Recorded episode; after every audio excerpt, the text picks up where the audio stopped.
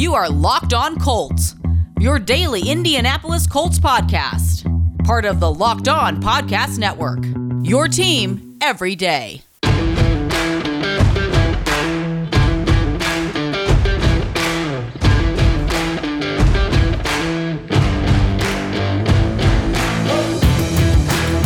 Hello, everybody. Welcome back into your latest crossover special in the Locked On NFL Podcast Network.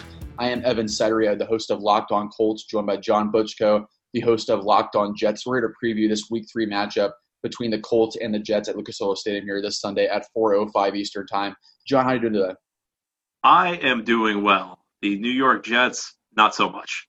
Yeah, yeah, definitely two teams going the opposite directions right now. I know that it was a rough start for this Colts team in Week One, but they bounced back with a huge win 28 to 11 over the Minnesota Vikings last week. The Jets look like they're on a downhill spiral at the moment. Adam Gase, who knows how long he's going to be the head coach there, a lot of tur- turmoil over there in the Jets. We're going to talk about the Jets first here, John, and we'll talk about the Colts in the next seven and then close with some predictions here heading into this Week Three matchup, where the Colts, surprisingly enough, have the biggest spread of any team this week in Vegas odds, 10 and a half point favorites over the Jets this upcoming Sunday. But let me ask you first off, John, just what's been your thoughts about this team so far? Just two weeks in a row where it just seems like they haven't shown up.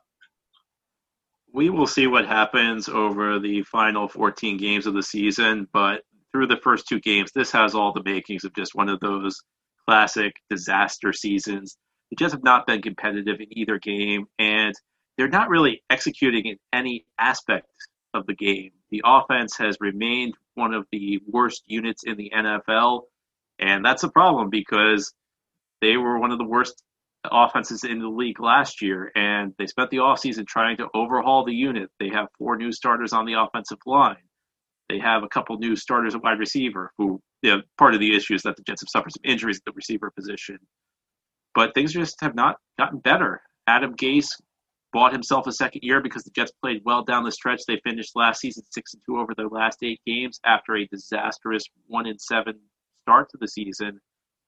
But it's looking like at this point that was a mistake bringing him back. And when you look at that closing stretch last year, the Jets did win games, but the competition was not very good. Over the final eight games, they had four games against the bottom five teams in the league. They also had a game against the Buffalo Bills, Week 17, where the Bills had already clinched the playoff spot, so they really played their backups. So it was a little bit of a mirage last year. The offense has remained bad, and the defense, without Jamal Adams, who was traded before the start of training camp, has taken a, back, a step back so far, they've struggled tackling. I mean, they've struggled basic elements of the game. You look back to training camp, this is something I've said on Locked On Jets. With no preseason this year, you're going to find out very early who the good coaching staffs are in this league because whenever there's a new wrinkle in the way teams train, you find out which coaching staffs figure out how to work around it and which don't. And the Jets have not. I've understand no nobody in the league has had preseason, but I don't see teams missing tackles at the rate the Jets are on the defensive side of the ball. And now you've over the last few days you've had players who have called out the team's practice habits. Bradley McDougald, who came over from Seattle in the, Jamal Adams trade, said the Jets are really not practicing to win games, and linebacker Avery Williamson agreed with him. So I mean you have everything going wrong. You have the offense playing poorly, the defense the defense playing poorly, the coach on the hot seat, players questioning the team's practice habits. Uh, you name it, it's going wrong for the Jets right now. Yeah, it really has. I've just been reading a lot of news stories, like you mentioned, out of Jets camp so far, where it just seems like it's a lot of negatives, not too many positives right now as the season. It kind of is already on the ropes for the Jets already this year. But let me ask you this: I mean, like you mentioned, Adam Gase, he had a strong start, or excuse me, a strong finish to last year's season, going six and two after that one and seven start. But looking forward here now to this Jets schedule, they play obviously the Colts on Sunday is there a chance, John, that maybe if, if the Colts blow the doors off this Jets team and it's just so untenable that they lose by like 30 plus points, that is Adam Gase so much in the hot seat already at this point in the year that he could be let go in a couple weeks? I normally would say no because ever since the Johnson family bought the team, they have avoided making midseason changes. But this thing is getting to a point quickly where they may not have a choice. Now, I don't think it's going to be this week. I think Adam Gase is going to remain the coach this week. I don't think he'll be fired next week either. But I think if we get to midseason and the Jets are having another one and seven, two and six kind of year, we could get to that point because this this is a very angry fan base. This is a fan base that did not want Adam Gase hired to begin with. the owner came in and sold the fan base on Gase being the guy to turn the offense around, the guy to develop Sam Darnold, and it has not happened. The skepticism has been merited so far. There's really nothing. The thing with Adam Gase is there's nothing really you can hang your hat on with him and say he's making this better. The offense hasn't been better. That's supposed to be his specialty, and you know he's not really that great in the locker room. He did not come in with a great reputation working with players. He had, he's not really great developing young talent. I, I, the thing with the head coach is I think there has to be something you say. You know what? That guy's making the team better in this area, and I don't think you can really come up with any way Adam Gase is making the New York Jets better right now. Yeah, and that's the big question with Gase. We've seen already Ryan Tannehill, for example, uh, when Gase used to be the coach of the Miami Dolphins he escaped out of there. He went to Tennessee on a very cheap trade they had. I think it was a fifth round pick they, they traded him for. And it turns out Tannehill now is one of the uh, at least bo- uh, above average top 15 quarterbacks in the NFL now, very efficient getting out of Gase's system. And let me ask you about this with, with Sam Darnold, too.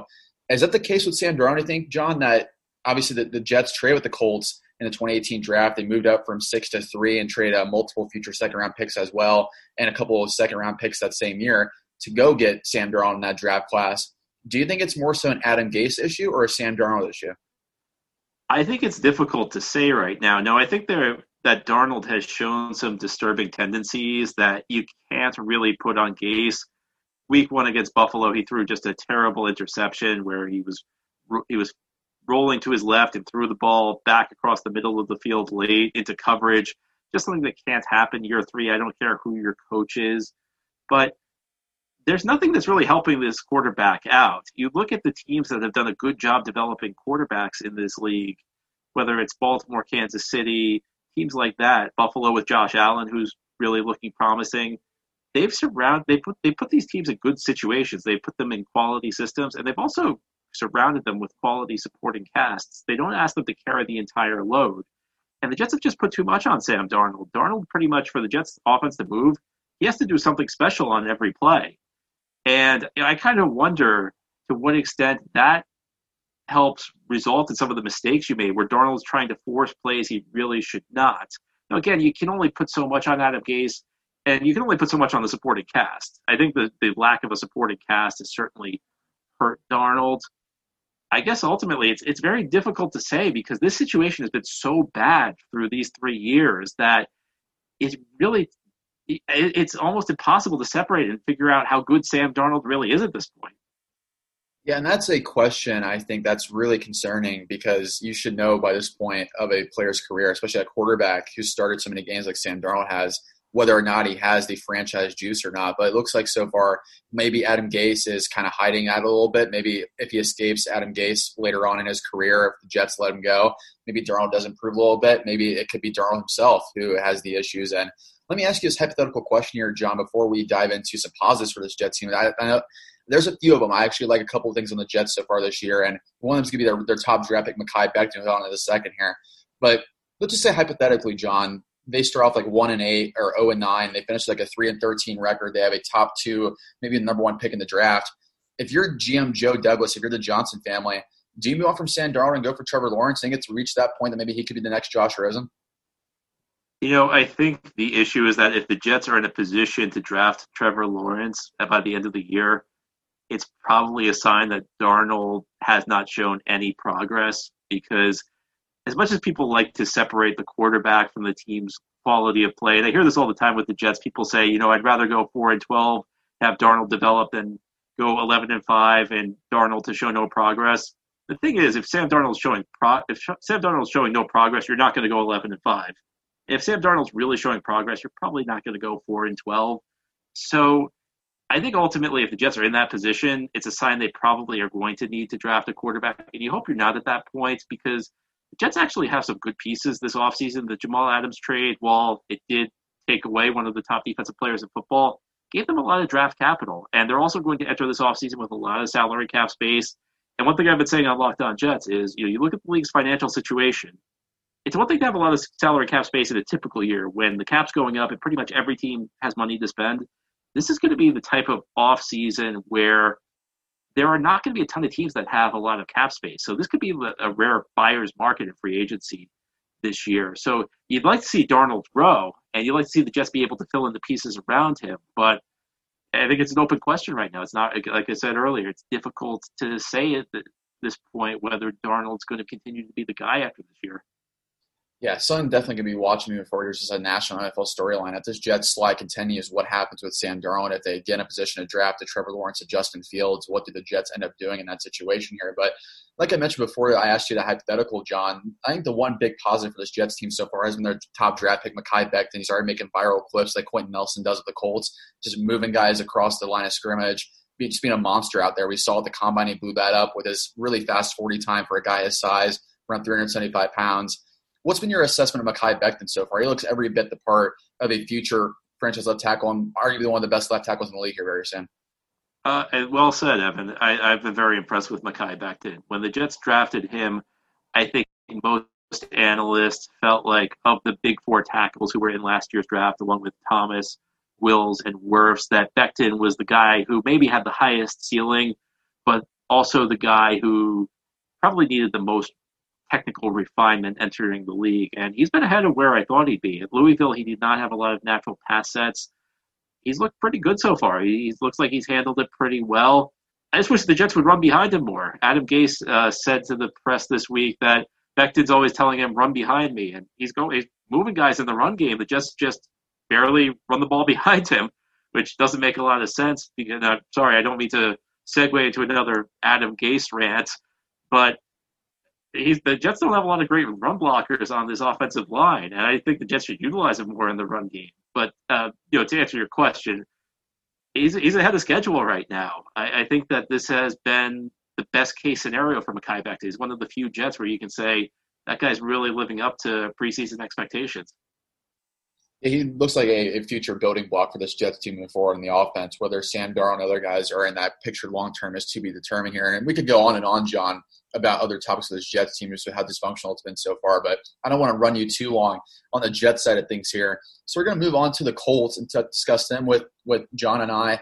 And we'll end it with our predictions here. Before we do so, wanted to have a quick reminder here from our sponsors. Be back in just a moment here as we hear from our sponsors. See all the action from every game with full game replays. You can also replay an entire game and catch all the plays in just 45 minutes with condensed games. Go to NFL.com slash Game Pass to start your free trial today. NFL Game Pass, where football never stops. Alrighty, we are back for segment two of our crossover special here. We're going to dive in now to the other side of the coin of this Colts versus Jets matchup. John, I'll give you the floor here to ask me some Colts questions. Well, Evan, I guess the first question naturally is the, about the quarterback position for the Colts. Obviously, they bring they bring in Philip Rivers this offseason. How has he looked so far? he's been great. I mean, comparing him overall to Jacoby Brissett last year, who was one of the more inconsistent quarterbacks in the NFL last year. He had a hot start. I think it was benefited a lot by the offensive line, by that running game that had Marlon Mack going. Of course, Mack's out for the year with the torn Achilles in 2020. But I think it was very necessary for the Colts to go out and upgrade with, the way they did with Philip Rivers, who has a relationship with Frank Reich, the offensive coordinator Nick Sirianni from their San Diego days. And so far, Rivers has been everything and more as far as advertising. He has three interceptions in two games so far, but two of those interceptions weren't his fault. The last game against Minnesota, he threw a pick, and Mo Alie-Cox dropped it right into the defender's hands. So it really wasn't Rivers' fault at all. And the efficiency too. This the offense is so much more rhythmic compared to last year, and that just goes to show you how impactful Rivers has been so far. He makes he makes a decision, he goes and fires it when he sees his opening, and that's been just a huge sigh of relief for this Colts offense. They are way more aggressive. Frank Reich trusts Philip Rivers completely, unlike he did Jacoby Brissett last year. I think he kind of played away from Brissett most of the season last year after Andrew Luck's shocking retirement. And actually, Philip Rivers is third in the NFL now completion percentage at 77.5% behind Lamar Jackson and Russell Wilson. If he didn't include those drops in there as well, John, he'd be right there with Russell Wilson above 80% completion percentage so far. So it's been a great fit on paper for both sides and on the field between Philip Rivers and the Colts. And I think as Rivers gets more and more adjusted to the scheme and as they open up more play action game, which I think they'll do more and more often throughout the next couple of weeks, I think Rivers has shown that this could be more than just a one a one year band aid for this Colts team. It could be a multiple year relationship if all goes well. Now, week one, the Colts lost to the Jacksonville Jaguars, one of the most surprising outcomes of the league's opening week in 2020, but they bounced back week two. So, talk a little bit about what went wrong in the opener and how things got better the second week. Yeah, week one was a disaster for this Colts defense. The offense moved the ball at will. They had 450 plus yards. They didn't punt the ball once. Of course, Rivers turned the ball over twice with some interceptions, which were costly. Allowed the Jaguars to get 10 easy points on the board there. But the defense was just a disaster. They uh, uh Gardner Minshew went 19 of 20. He had an incompletion in the first quarter there for me. I think he completed 14 straight passes to end the game there, really reminiscent of the Drew Brees game that we saw from the Colts defense last year in December, where he went 29 of 30. Just inexcusable for the pass defense for this Colts team at points. If you have a smart quarterback that goes against him, they can really scheme up against his zone cover two team and really just find the zones and find those soft spots. And that's what Gardner Minshew did week one. And the, really the opposite happened in week two. Kirk Cousins wasn't able to find those zones. The Colts are more exotic in their looks. They ran a lot more man coverage, which I think is a necessity for them moving forward. They can't just be 75 or 80% of the time be in soft zone coverage because teams will just pick you apart. They have a competent quarterback back there, like we saw in week one. Also, a huge factor from the turnaround in week one to week two was the front four. Justin Houston, DeForest Buckner had disappointing openings for this Colts team in Jacksonville. But then this past week, DeForest Buckner was completely unblockable against the Minnesota Vikings offensive line. He had that viral clip of him doing the Reggie White hump move against Dru Samia. He just threw him out, threw him out of the club, so to say, and it was just a rough outing for the Vikings offensive line. And Buckner had four quarterback hits, a sack and a half. Justin Houston chipped in a sack as well if those two are, are humming at full speed, I think it could be a, a, really rough game for this Jets offensive line. That, like you mentioned at the top of the show, John, there's some injuries there on the offensive line right now, and, and, and Buckner and Houston can take advantage of that. Most people know that the Colts have one of the best offensive lines in the NFL. Could you talk about the impact that they have for this offense? Oh, it's gigantic. The, the, the offense runs through the offensive line. That's a shocking thing to say after the Andrew Luck era, where the offensive line was neglected for so many years and ended up costing Andrew Luck his career. And unfortunately, I think they made the offensive line the way it is too late because he had that one great year in 2018, won comeback player of the year. Then, unfortunately, just due to another injury in training camp, he decided to hang up his cleats and retire for good. Quenton Nelson had completely changed his team overnight when he was drafted in 2018 when they moved back from three to six just the mentality, the nastiness in the offensive line is completely different now. They have road graders up front. They just inked Ryan Kelly to a new extension at center. Anthony Castonzo decided to stay around a couple more years as well. I think he's one of more underrated left tackles in the NFL as well. Braden Smith at the right side at right tackle, he's very underrated. He's going to get a handsome payday here next offseason when he's up for a contract extension. You just see this offensive line just gel the way it has so far, and a lot of it has to do with Quenton Nelson, just his mentality, that blue chip, blue collar uh, hard hat lunch pail sort of mentality he brings his offensive line. It's just it was really contagious right when he stepped into the to the facility on day one. And we saw last year multiple 150 plus rushing yard games, a couple 200 plus rushing yard games. Andrew Luck was barely touched in 2018. I think Jacoby Brissett barely got touched in a lot of games either, but just held the ball too long. And so far through two games, Rivers has been sacked twice, two last week, zero against Jacksonville. And I think moving forward with how quick decision maker Philip Rivers is, this offensive line could be in for a, a, bounce back year as far as sack totals go. I could see them probably being around 15 to 18 sacks allowed this year. And this offensive line really is the heartbeat of this offense. And whether it be rushing the ball or passing the ball, they're one of the best units in the NFL for sure. Who are some of the players the Colts are looking to take the next step and become impact guys this year?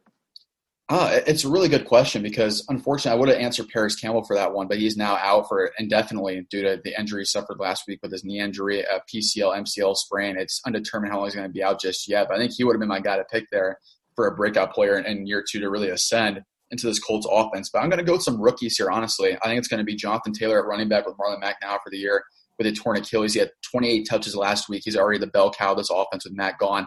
And I'd say Michael Pittman Jr., the Colts' top draft pick as well, number 34 overall. Taylor, of course, was 41 overall. Those two guys, the two high draft picks for this Colts team, they're now with Campbell out, with Mack out. They're now in really heavy, really pressurized moments for this Colts offense. For them to be a 10 plus win team this year, which I think they can be, I think Michael Pittman Jr. and Jonathan Taylor have to be stars of this offense. And so far, it's been a, a, good sign for Pittman. Week one, he didn't really do much. But week two, he had a couple of big moments. Jonathan Taylor, like I mentioned, is already getting 25 plus touches a game. I could see the same thing happening next week against this Jets team. I think those two have a lot on their shoulders now, especially with those injuries occurring. If those guys can be legit uh, all rookie type players and really make instant impacts, which, which we saw last week against Minnesota, and continue throughout the year, this Colts offense really won't miss a beat without guys like Mack and Campbell in there. How are the Colts on special teams? Really good, really good. They finally got rid of Adam Vinatieri. It was long overdue after last year. I know he's the greatest kicker of all time, but just the leg strength wasn't there last year at age 46. He had a lot of fluttering balls off his foot, but Rodrigo Blankenship, hot rod as I like to call him here in Indy, the Georgia kicker who went undrafted that signed a UDFA deal with the Colts. He's been great so far. He missed one kick in the opener, but outside of that, he was six of six on extra points and field goals last week for the for the Colts against the Vikings. I think just comparing him to Vinatieri straight up, it's a massive upgrade. And then Rigoberto Sanchez is one of the more underrated punters in the NFL. He replaced Pat McAfee, of course, a couple years ago, but he's been maybe on the same level as McAfee before he retired. And Luke Rhodes, of course, is one of the best long snappers in the NFL, too. So this special teams unit was very much in need of an upgrade at kicker. And Blankenship, even though he's just a rookie, undrafted rookie, he's been a huge upgrade out of Adam Vinatieri. All right, great information there from Evan. And ahead here, we will close out this this crossover Thursday episode between Locked On Jets and Locked On Colts by making some predictions. Yeah, let's go ahead, John, and do that because I actually checking out DraftKings right now. I know uh, gambling is illegal in Indiana. I don't know about New York as far as being able to use sites like DraftKings stuff like that. But I'm looking at the spread for the game right now. 10 and a half points. The over under is 43 and a half. I like to use the point spreads. You can go straight up if you want to, John. But I think this game, honestly, I, I talked about all week. I don't think it's going to be that close. I think the Jets spiral continues here. I'm going to go 31 17. I don't know if the Jets can get 17 points on the board if this defense clicks like we saw last week against Minnesota. I think this offense will be very good. It's, it's going to be hard for this, for this Jets defense to stop this Colts offense without balance there already with Jonathan Taylor, Philip Rivers. If he doesn't get touched much at all, I'm going 31 17. The Colts cover the spread. What, what, what say you, John?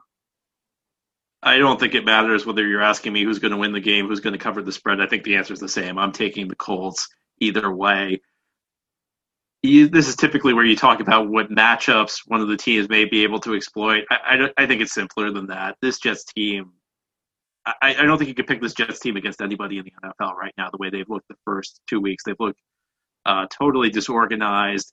They just have looked not ready to play. They've been non-competitive. I, I really don't like this matchup against Philip Rivers. You know, the Jets have been uh, Jets have been shredded in the secondary by Jimmy Garoppolo and Josh Allen, both of whom are decent quarterbacks, but against a veteran like Rivers, I think it's going to be a long day. I don't think the Jets will be able to generate any pressure. Jets offense is a mess right now. I don't see how the Jets are competitive in this game. I think it's going to be a 27-13 kind of game. Yeah, we're both in agreement there. And unfortunately, the spiral for the Jets likely continues Sunday if our predictions are right. This Colts team could be in for a huge bounce back on Sunday. You guys can go read and listen to John's work over at Locked On Jets. And you can also, if you're a Jets fan listening, you can also go follow our Twitter page at Locked On Colts and go subscribe to our podcast at Locked On Colts. John, appreciate the time and thanks for doing this crossover. My pleasure, Evan.